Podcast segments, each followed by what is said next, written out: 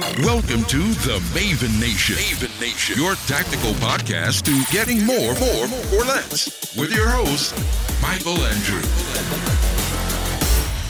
Good morning, everyone. Michael the Maven here. Today, I'm going to give you a very important tool that I use to measure how successful a potential new product will be within a given market. I think one of the huge flaws when entrepreneurs get started is they overestimate how successful they believe the product is going to be without any actual real data. So there are a number of tests that you should do before going full scale. Okay, before putting it on Kickstarter, for example. I think there are some tests. Kickstarter is a great way to test the market. I think it's fabulous because you make a prototype, you put it out there, and you can kind of get some feedback. If you have a home run, you'll know before you even make you know a huge run of the product how successful it's going to be. I talk about this a little bit in the book but let's say that you have a mailing list and you have anywhere from 10,000 to 100,000 subscribers or maybe on a YouTube channel or maybe you got a newsletter or you have some way to get your information in front of x number of people and you're trying to measure if it is going to be worth doing before you have even started anything. Okay so let's say you need to invest 100 hours into this prototype, okay, which is really not a lot. It's two and a half weeks basically uh, of work, standard work. But you're trying to figure out what the demand will be from a given group.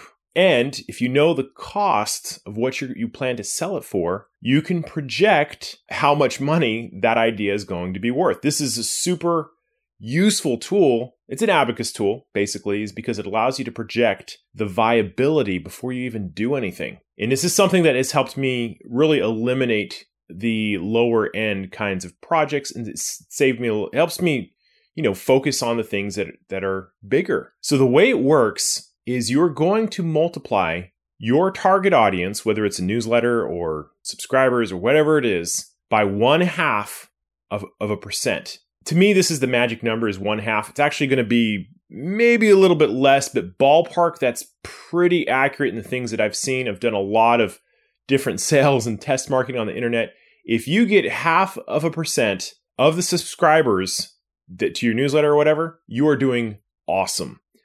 3% is a home run. Okay, so if you have 100,000 subscribers and 3,000 of them buy the product when you share it with them, that is a home run win. Absolutely. That is huge. But in reality, it's going to be closer to about half a percent. So let me take you through some numbers. 100,000. Let's assume I had a, a, a subscribership of 100,000 people and I'm going to show them this new product that I've created. So I have 100,000 times 0.005. That gives me 500 buyers who are who are probably going to buy the product. Okay, not always. If the if the product sucks, no one's going to buy it. But if you have a great product and hundred thousand subscribers, estimate that about 500, maybe a little bit less, are going to buy it. So let's say the product I'm going to sell for 50 bucks. So 500 of those buyers for $50 is $25,000. Okay, so if you have huge traffic you can make a lot of money. And this is why traffic is king on YouTube channels and Instagram and but if you have a huge number of followers and you create a product, there's X number of them that are going to buy. And I'm saying it's about half a percent or so. So if you have a product like that, if you're going to create a new product worth 50 bucks and you can get it in front of 100,000 of your target market, yeah, you can estimate that four or 500 are of them are going to buy it. And so you'd make $25,000 potentially on that product. That's a good ballpark estimate. It doesn't guarantee anything. So at that point, what I would do is then I would take the number of hours I would estimate to create the product and I would divide 25,000 by it. And that would give me my hourly rate on a product I have never even created.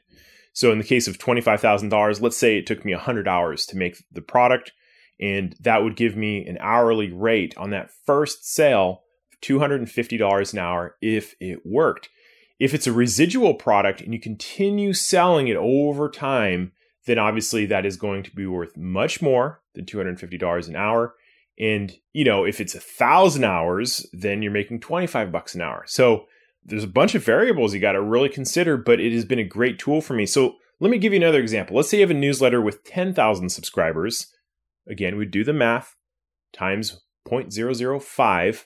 That gives us 50 buyers. So if you have a newsletter list of 10,000 subscribers and you create a new product and it's a good product, half percent of that is 50.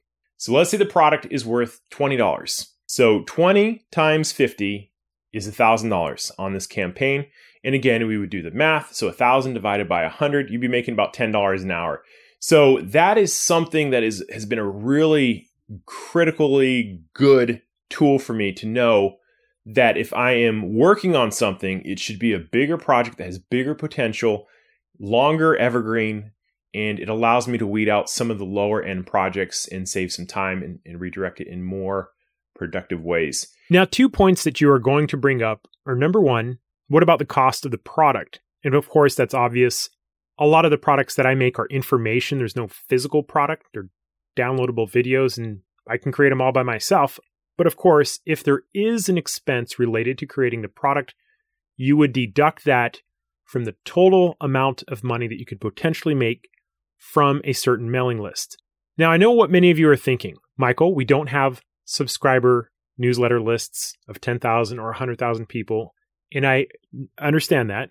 But this is where paid advertising can come in with just a little bit of money, for example, on Facebook or on Instagram, even Google AdWords.